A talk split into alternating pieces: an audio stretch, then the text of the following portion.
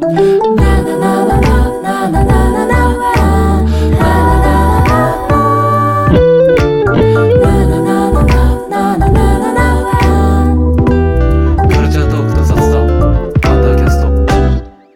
い。じゃあ、続けてアンダーキャストをやっていきます。えー、今回も茅原とと、さだと、えー、シンガーソングライター、ゆいにしおです。よろしくお願いします。よろしくお願いします。というところで、じゃあ、前回の、こう、ゆいにしおゲスト前編は、まあ、シンガーソングライターとしてのゆいにしおと、あとは最後ちょっと脱線して、ギャルとオタクについて話してたんですけど、まあ、今回は、なんかそこからもっと、こう、個人としてっていうところにフォーカスして、まあなんか、そうね、個人としてのゆいにしおについていろいろなお話聞いていけたらなと思ってます。はい。というところで早速、子供の頃ってどんな子供でした？これ難しいな。ぁ でも、なんか一番古い記憶で言うと、うん。なんか小学校になんか1年生ぐらいの時に、うん。なんか親がこの子はどんな子ですみたいなのを書く欄があってうん、なんかそこに叱られると立ち直るのに時間がかかる子ですって書いてあって、三つ子の魂100までとはこのことかよと、あの、今になって思います。なるほどね。本当に叱られると立ち直るのに未だに時間かかってて、あ、本当に。じゃあ自分的には今もここは変わらずなんや。マジで変わってないですね。一回バット入るっていう。ああ、なるほどね。なるほど。まあ大事だけど。うん まああとは、なんかまあ昔からいろいろ作ったりするのは結構好きで、なんか紙をこう、なんかうまい具合に切り込み入れて畳むと本になるやり方をなんかどっかで知って、うんそっから陣の走りみたいなのを めっちゃ作って。なんか、笑顔になる方法とかなんか、そういうあの、やべえ自己啓発本をいっぱい作って、うん親に読ませたりとか。あと、好きなぬいぐるみをアーティストとしてプロデュースさせて、こう、あのー CD 出させたりとかしてました。すごいな、もう。その時からうんずっとなんだね。ずっとなんかやるのは好きですね。うんいや、なんかそのうさん、こう、なんて言うんだろう。まあ昔からいろいろものづくりしてたっていう感じだと思うんだけど、なんかそういう人間になったきっかけとか、なんかものづくりが好きになった、うん。なんかストーリーとかってある？そうだなでも、お父さんが結構そういう、あの、なんか作ったりするのは好きな方で。なんか、なんだだろうな。 GarageBand の触り方とかもお父さんに教えてもらったぐらいでう、わ、めっちゃいい話。そう、軽く、こういう素材を組み合わせたら曲ができるんだよみたいにこう教えてくれて、ああ、すごいと思って、それでちょっと作ったり、あとなんか、なんだろうね、でも、幼稚園の、幼稚園とか結構ものづくりさせる、させてくれるようなとこで、で、それでなんかいろいろ作るの楽しいなって思ったのかなと、今思えば、思います。後付け。あーでもやっぱ親の影響とかっていうのは、やっぱり大きいよな。うん、大きいですね。うんやっぱ父がサブカルだったから今こうしてうんうんうんいるよ。ねって、あの、兄がいるんですけど、兄ともよく話してます。ああ。うーん。それだからなんかうちも親サブカルなんだよね。うん。なんか、本当に。家にさ、あの、アキラのでかい本全巻あったりとか、里の谷のナウシカのでかいやつ全巻あるみたいな感じで。なんか昔それが当たり前だと思ってたんだけど、今よくよく考えるとめっちゃサブカルやん、みたいな。火の鳥全巻あるとあそうか、そうそうブッダ全巻あるとか。火の鳥めっちゃ面白いんだよな。ええそうなんだ。いや、めちゃいい話ですね。いい話。なんか、僕は逆に親はマジで無趣味なんですよ。へえ。へえ。無趣味っていうか、いや、無趣味、無趣味ですね。二人とも無趣味で、なんか、僕自身も、まあ、中学、高校入るくらいまで、まあ本当に、無趣味、無趣味かな。うん、無趣味と言っていいくらいの感じで、特にこれといって好きなものも、そんなになくみたいな感じだったんですけど、なんか、高校入ってから、いろいろ、まあ面白いもの出てきたり、興味持つもの出てきたりっていう感じで、うん。いろいろ、なんかいろいろやってみたり、いろいろ見てみたりっていう感じで、まあ大学入って音楽やるようになって、そっからなんか、いろいろもの作ったりうん。っていう感じですかね。特にまあうんメイダーフォーク入ってから作り始めたり、なんかいろんなものを作り始めたりみたいなのはそこくらいからなんで、うんめちゃめちゃ羨ましいですね。そういう環境が。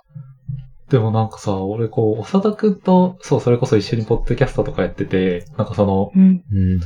あー、なんか新しい論話してもいいですか？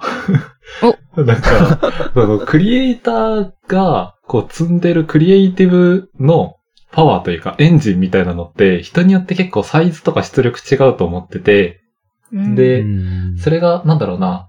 なんかそんなに、例えば大きくない人とかだと、まあ作品作ってるとだんだん疲れてきちゃうとか、まあじゃあ、あれだね、それこそ大学卒業するタイミングでもう音楽とかやめますみたいな人とか結構いると思うんだけど、なんか長田くんとこれやってて、そのエンジンがめちゃでかい気がしてて、なんて言うんだろう、もうなんかそうですかね。めちゃめちゃ物作りたがってるし、なんか気がつくとなんか作ってるしみたいな、すごい感じるんだけど、なんかそれ、マジ偉いと思う。うん。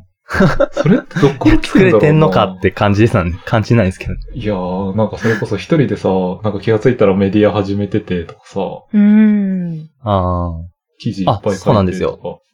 多分、今これが出てるくらいには、うん。僕がやってるメディアのリニューアルしたサイトが多分出てると思うんで、おーそちらもよろしかったら、よろしくお願いします。リンク貼っておきます。ありがとうございます。いやーなんか、いやでも多分そのエンジンでかい論みたいなのはう、ん。なんか、多分、僕の勝手なそのものを作れる人への憧れみたいなのがあって、ー、うん。で、自分がなんか、結構そういう、なんていうんですか、年数とか経験的に、利がない分、うんもう、やっていくしかないみたいな 気持ちで、とりあえずもう、自分が思ったこととかやりたいことをもうバンバンやってるみたいな感じなんで、うん。まあそれがいいのか悪いのかは、今ちょっとまだわかんないですけど、うん。そこはちょっと大切に していきたいところですね。なるほおど。ーじゃあ、エンジンのデカさは、長田くんの場合、憧れのデカさっていう、ああ、そうです、そうです。多分そうだと思います。ああ、いい話。なんだ。なるほどね。エンジンでかいの本当羨ましいなって思います。え、ゆいにし的には自分のエンジンどう思う、多分エンジン搭載してないんじゃないかなって思う。え、でも結最近はもうグライダーとかしてる気がします。鳥人間って感じ。構うまいこと重力でこうふわっと浮いてみたいな。ふわーっといて緩やかに加工してっていう。でもなんかあんだけこう、それこそミニアルバムとか何枚か出せるぐらいの曲書いてんのとかすごいと思うけどな。うんまあ会社というエンジンああ、なるほど。なのかなって思ったりしますね。まあ確かにね、なんか、あ出さないと、こう仕事にならないとかってなったら、そうなまた違うん。だろうな。そうですね、なんか、エンジンの話で言うと、うん。エンジンがでかいっていうよりは、うんなんか、燃費がいいな感じします。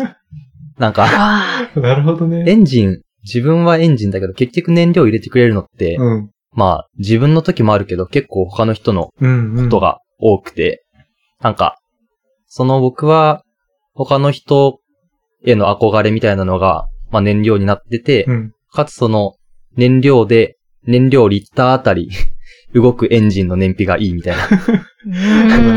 そんなイメージですかねおその燃費って何で決まるんだろいや、何で決まるんですかねーち。ゃんとしてるとか。う。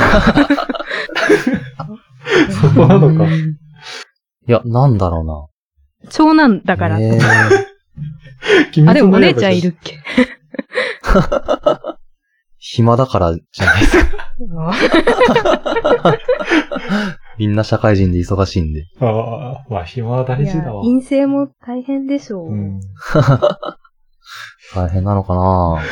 まあちょっと大変ってことにしとこう。なるほど。そんな感じですかね。エンジンの話は。うん。うんちなみに僕はエンジンの研究をしてるんですけど。あ、そうなんだ。あへえ すごい帰結。じゃあ、じゃあ。じゃあ、いや、今どう拾っていけばいいか分からなかったもん。確かに。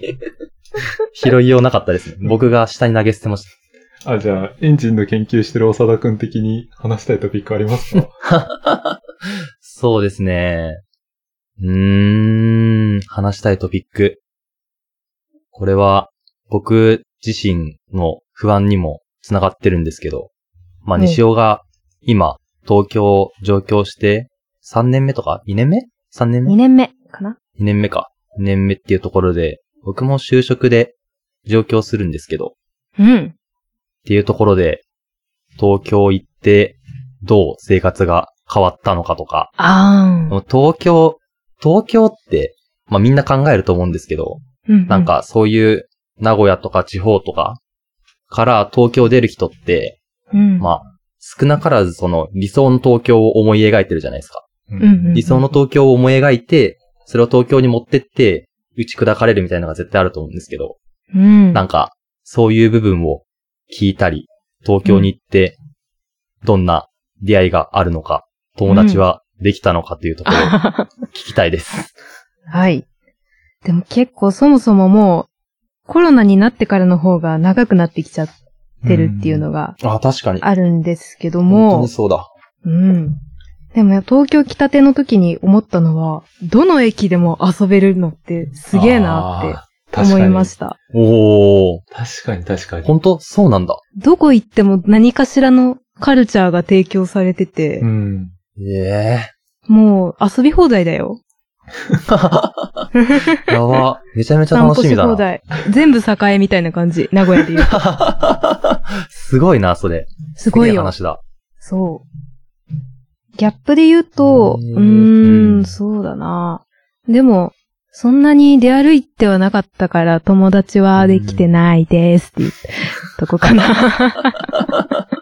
まあそこはね、出歩いてなかったからね。そうだね。東京っぽいこと、東京っぽいことあんましてないからな。思えばう。んしときゃよかったまなあ、。外出れないもんね。ねえ。東京か。東京、東京なんかなんだかんだ僕、2回とか3回くらいしか行ったことないんですよ。えーええあれ二回かな？そうなんだそう、なんか、まあコロナ出て、どこも行けなくなったっていうのもあるけど、大学の受験の時に行ったのと、あと1回旅行で行ったのと、なんか、就職活動で1回行ったのの計3回かえーな。だから、ええ実際に東京観光したのが、1回くらいしかなくて。で、東京を 行きたい行きたいって言ってる割には、うん めちゃめちゃ東京に疎くて、もう、幻想を抱きまくってるんですよ、東京の。そっか、この就活と幻想がか、リモートなのあ、そうそうか。そう。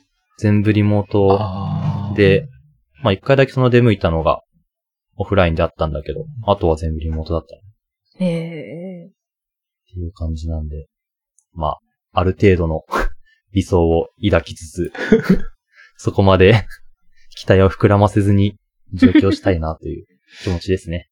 いろんなとこ行こう。上京したら。いや、そうなんですよ。公開生放送してほしい。ああ、やろうやろう。あ、そうそう。めっちゃやりたい。そういう話もねう、んちょっとしてました。うん。おー。いやー、でも、かやはらさんと僕、上京して会ったら会うの2回目ですからね。間違いない。こんなにめちゃめちゃ話してるのに。いオフ会じゃん。や、そうなんだよ、ね。本当に。どういうことってなりますう。ん。すげえ緊張しそう、なんか。あ、逆に小原です。あおそんなです。でも、ドゥ、ドゥ、みたいな。楽しみだな楽しみだね。ちゃんと、初めて会うとき、マイクオンにしてから会いましょう。この面白さを。そうだね。ちゃんと録音して、番外編として。やりたいですね。うん。OK です。じゃあ、ああ、じゃあなんかこれすごい僕がもう本当に話したいトピックなんですけど、はい。なんか、ゆいにしってすごい、こう、ポップスと向き合ってる人だなと個人的に思っていて、うん。嬉しい。そう、そこの、なんだろうな。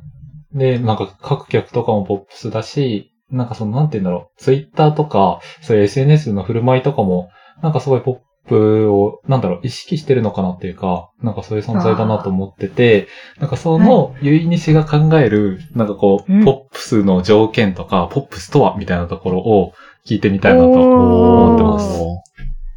いい話題なのに何もいいこと言えないとは思うんですけども。でもやっぱ分かりやすいことが一番だと思いまあー、うんうんうん。読んでうんす。なんか、小学生でも分かるようなうん歌詞、内容。うんうん。なんか、あの、共感できなくても文章として分かるってことが。一番大事かなって思います、なるほど。うねん。なんか、お酒とかって本当にうん。超簡単だし、うんうんまあ、最近のはちょっと難しいとは思うんですけど、うん。若い頃のとか本当に超わかるしね、うんうんうん。すごいなと思って、確かに。ですかね。うんさ、。そこで行くと、なんか、今の J-POP って、そこと結構、なんだろう、逆行してるじゃないけど、ななんか反対の流れがあるなと思ってて、で例えば、うんそうだな、それこそ、今、長谷川博士さんとかすごい、ね、こう、メインストリームに乗っていってるけど、なんか、うんなかなかこう、普通の J-POP で飲み込めなかった難解さがあると思うんだけど、それが結構うんマスの人たちに聞かれ始めてる。なんかそれこそこの間スカパラとコラボしてたりとかもあって、はいはいはい。なんかそういう、なんか結そ構だし、なんだろうな、例えばキングヌーとかヒゲダンとかも割とわかりづらいポップスだと思うんだけど、はいはいはい。こんだけすごい大衆に受け入れられてるのが、なんか最近面白いなと思ってて、なんかそこら辺に関してどう思いますか？いや、そうなんですよ。ちょっと難しい問題だなと思って。うん。なんか、歌詞をもうみんな聞かなくなっちゃったのうか、んそれか、わかりやすいのはもうつまんなくなっちゃったのか。どっちなのかなって思ってて。うんうんうんいやどっちなんだろううん。なんか一つさ、その、なんだろうな、それこそ、なんか、何目線なんだみたいな話だけど、あの、はい今まですごい商業的な音楽を聴いてた人たちが、なんかそういうちょっと難しい音楽とかも聴いてみようかなって思えてるっていうことは、なんかすごいポジティブなことかなと個人的には思ってて、うん。ただその一方で今まで商業的な音楽を聴いてた人たちはどこに行ってしまったんやというか。なんかその、ね、それこそ数年前のポップスとかだったら、まあ本当にわかりやすいというか、誰が聞いてもわかるものだったけど、そ、なんだろうね、その一番マスのさ、いろんな人が聞くステージがこんなにガラッと変わることってなかなかないんじゃないかなと思ってて、確かに。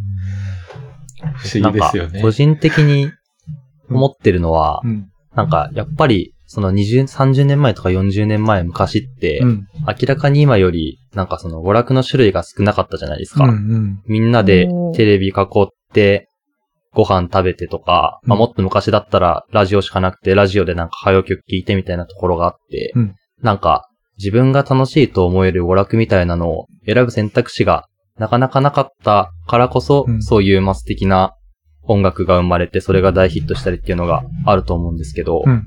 結構最近って、まあ、その、TikTok とか YouTube とか、うん。なんか Netflix とかそういう配信サービスとかもいろいろ始まって、うん。なんか自分が選べる娯楽っていうのがめちゃくちゃ幅が広がってるなって思って、うんなんで、なんか、むしろ、もう今の時代は、音楽聴いてるやつは、みんな、そういう音楽が好きになりつつあるんじゃないかみたいな。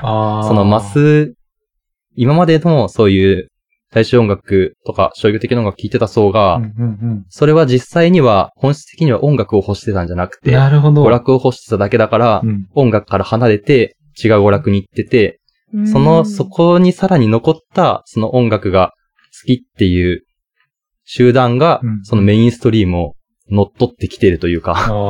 っていう感じなのかなって個人的には思ってます。だからあれか、こう、少数精鋭が残った論というか。そうですね。でもなんか、その中ですら、また、そのメインストリームとうん。違う、そのサブカルチャーみたいなのがあるんで、うんうん、なんかこの構造は結局どこまで行っても続いてきそうな気は線でもないです。うん。いや、どうなっていくんだろうなんか、もっとさ、このポップスが難しくなっていくのか、それともやっぱこう、流行りってさ、周期性があるってやっぱよく言うから、またその、うん一旦単純なポップスに戻って、みたいな流れになるのか、う。うんん。うん。マネージャーさんは、なんかポップスに戻ってくんじゃないかって。お話ししてたんですようんね。うんマネージャーさんが言うならきっとそうだ。あ業界の人が言うな感ら、そうだわ。いやー、ねでも面白いよね。これでなんか、またさ、なんだろうな。まあ、それこそ3コードの音楽とかさ、うん2ビートの音楽とかがまた売れる時代になったら、それはそれでめっちゃ面白いなと思うし、ううん。いやー、不思議な時代ですね。本当にどうなっていくか全然わかんないですね。うん。じゃあ、あ 次のトピックは？うん。え、じゃあなんかさ、ゆいにしがこう、話したいトピックとかってあります？話したいトピックか。うんあ、うん。えっと、アジェンダの、なんだろうな。どこに行っちゃったかな。あ、歌詞の書き方とか。うん、うん、おー。聞きたい。うん。ああ、だからゆいにしが、これかな、曲を書くときとか詩を書くときに意識してること？をうんうんそうですね。聞きたいっす。はい。まあでもさっきも言ったように、わかりやすいっていうのは第一で、う。うんん。最近はあんまり意識はしてないんですけど、日本語のイントネーションに近いメロをつけるっていうのを結構意識的にやってた時があって、うん。うん。ちょっと説明が難しいんですけど、なんだろう。あのースピッツとか思い浮かべてもらえると、うん。うん。えっと、大きな力で空に浮かべたらっていう、あの、日本語のイントネーション通りに音、メロがついてるんですよ。実は。うっんていうのをなぜか高校の時の塾の先生に教えてもらって、すげーってなった。そう、そっから結構それに近い音程つけて、あの、うんうん朗読する時みたいに違和感がないように。してるんですけうど、んでも多分今の時代は逆行してるんだろうなぁとうん思ったり。してますね。いや、でもなんかすげえ大事なことな気がするな。やっぱ、うんそうだね。なんかそういうところも多分、俺がゆいにしにポップさを感じるところな気がするな。うんなんか逆に、茅原さんが意識してることってあるんですか？聞きたい。ああ、歌詞書くときか。でもなんだろうな。なんか、あー、でいくと、まあ、歌詞書くとき以外にもそうなんだけど、もう本当に気に入らなかったらとにかくボツにするっていうのをめちゃめちゃへ大事にしてて、うん。で、それこそ、もう最近とか僕のこう世にリリースする頻度って年一とかになってるんだけど、なんか実際曲で言ったら多分年10曲とかはやっぱ書いてて、あ、そうで、それが例えばこう歌詞が気に入らないとか、うん。メロが気に入らないとかでどんどんボツにしてて、うん。でもやっぱこうそこをかいくぐって出てきた歌詞とか、うん。で、なんか本当に自分でも好きだなって思える曲だけ残ってくるし、で、やっぱこういう活動の仕方ってそれこそ自分みたいなさ、サラリーマンやってるからこそできることだと思ってて、うん。なかなかさ、専業のアーティストで年に一曲しか出さないって無理じゃんか。確かに。だからなんかそういうところも、なんだろうな。まあ多分自分の悪いとこでもあるんだけど、まあ、逆に言えば、ね、本当に気に入った曲だけ出せるっていうことだから、うんなんかそこは一つ大事にしてるとことしてあるかな。いいです。ね。うん。なんかもう本当に、その曲で書きたかった感じと、もう歌詞で書きたかったものががっつりあった時だけ出すみたいなおのがこだわりですかね。なるほど。そのボスになった曲、聞きたいですけどね。ー。聞きたいですね。いや、でもなんかやっぱこう、そうだね。それこそ一人でさ、曲作ってるとさ、うんめちゃめちゃ一人で頑張らなきゃいけないじゃんか。それこそ、うんギター弾いてベース弾いて、うんドラムも打ち込んでみたいな。はいはいうんで、その時に、なんかこう、自分で100%気に入ってる曲じゃないと、なんか、テンションを打ち込んで続けらんなくなってきちゃったりするんだよね。なるほど。なんかそれが、そう、気に入ってる曲だと、もうこれを世に出したいっていう気持ちだけで進めるというか、うそう。だから、確かにな。うん。ねうんさっきのクリエイティブのエンジンの話にもちょっと繋がってくると思うけど、もう自分はその自分の曲の気に入り度だけを頼りに前に進んでるというか、みたいなとこが ある気がする。まあでも、メイン燃料ですよね、それは。うん。なるほど。まあ、曲書くだけじゃなく、制作全般に言える、あれでしたね。うん。そうだね。なんか、長田くんはあるんですか？そういうの。うん なんか作るときにって話ですよね。そう。作る時のこだわりとか意識してることとか。うーん。そうですね。なんか、いや、どうなんだろうな。僕は、おお、難しいぞ。いや、でも、いいよ、ゆっくり考えて。茅原さんと逆かもしれないですね。うんなんか、意外と自分が、まあ、さっきも話したんですけど、その自分がなんか物作ったり、なんか出したり、まあ、とにかく物を作るっていう経験があんまりないっていうところもあって、まあ、完全にいいと思える、最高って思えるものを作れる自信が、まず前提としてないんですよ。なんで、うんうんまあ、いいかわかんないけど、自分が、まあ、な、納得できるっていうか、出せるっていう、まあ、その最低限のラインみたいなのがあって、まあそこはギリギリ超えるために、その一つのものを、そこを超えるために 持ってくっていう 作業をしてるかもしれないですね。なんでなるほどなん、か、うーん、とにかく質のいい、いいものをめちゃめちゃ作りたいみたいな気持ちは、まうん。あこれから変化していくといいなとは思ってるんですけど、今、うん。バコーンって出したいっていう意識はそこまで強くはなくて、とりあえうずん、その自分が作りたいものとか、作りたいことがどういうものなのかっていうのを、まあ自己認識として理解するために、ものを作って、それを出してるっていう感じですかね。うーん。なんで、大事なことや。道のりの途中ですね、全然。なるほどね。うん。なんか、そうだね。そう、じ、かやはら型のさ、デメリットとしてさ、うんなんかこう、そう、自分がかけた時間と世に出てく作品の量が比例しないというか、うんなんかそれこそめちゃめちゃ曲書いても全部ボツになったら、結局一曲も出ずに終わっちゃいましたとかが、割とあって、うんで、なんか、そういうところ、長田くん的な観点を持ってやれると、いいなって思いましたね。そうですね。なんかそう、そういうところ、ポッドキャストすごくいいなと思っててさ、うんなんか30分撮ったら絶対1話作れるやんか。そうですね。ボツもクソもないですかね。そうそうそう。そういうところが好きだね、ポうんッドキャストの。確かに。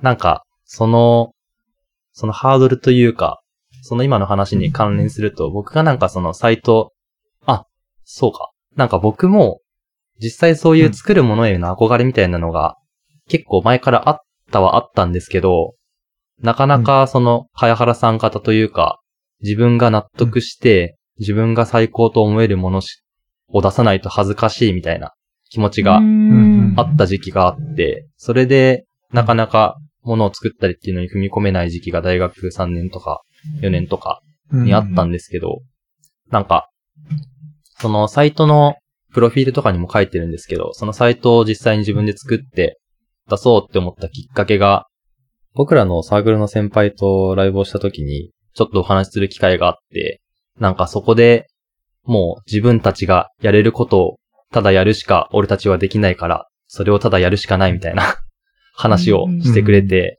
まあそれがなんか結構自分の中では、その肩の荷が降りたというか、自分がやれることをやっていけばいいんだなっていう許しを得た気持ちがして、そこで結構認識が変わって、パッと今の制作の感じになったのかもしれないです。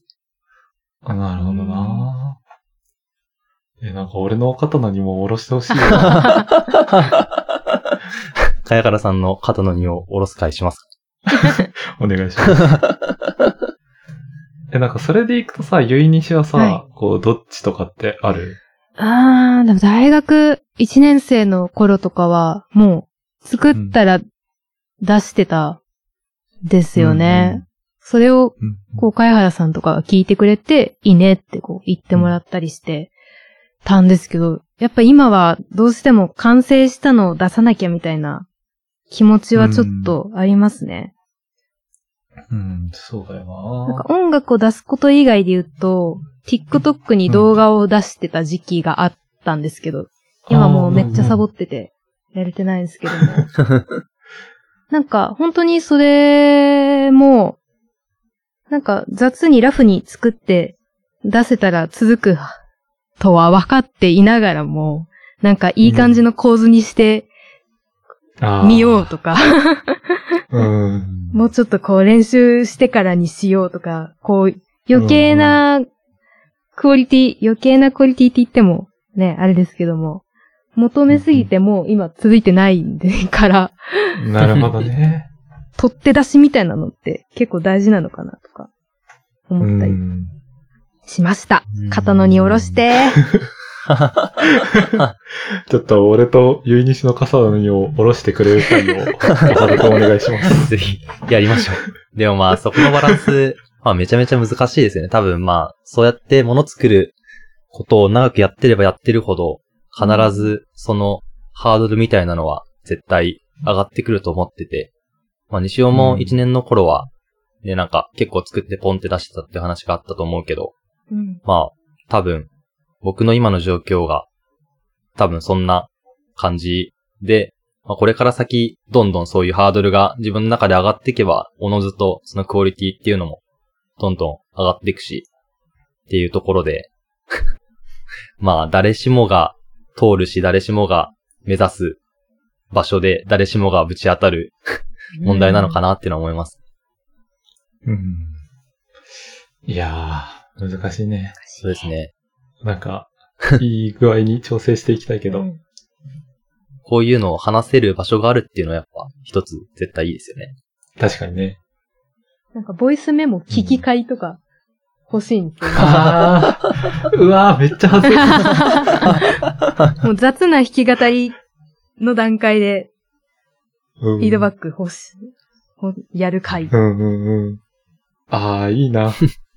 それはいいですね。なんか、絶対その自分の中でまだ作品として出してないってことは、何らかしら確実に欠点があるってことが分かりきってるから、絶対うん欠点は言わなくていいところだけを抜き出すみたいなうんう。ん。うん。回とかあったら面白いかもしれない。背中を押してほしい。いいよ大丈夫だよ頑張れ めっちゃいい曲。さすが、天才。なるほどな。そういうギャルがいるといいですね。うん。やりましょう。っていう感じで、結構時間的にもおちょうど良くなってきたので、じゃあ、なんか最後、番宣しておきますか？ユニスさん。いいんですか？お願いします。はい。えー、10月6日水曜日、えー、ゆいにしおニューシングル、息を吸う、ここです、生きてく、リリースしまーすイェーイ めでたい。えっ、と真の仲間じゃないと勇者のパーティーを追い出されたので、辺境でスローライフすることにしました。というアニメの主題歌を担当しております。エンディングは情緒なので。ぜひ、あの、音楽が最高なアニメになるので、よかったら見てください。はい。マジですごい。というわけで、今日のゲストはゆうにしおさんでした。ありがとうございました。ありがとうございました。ありがとうございました。終わりましたね。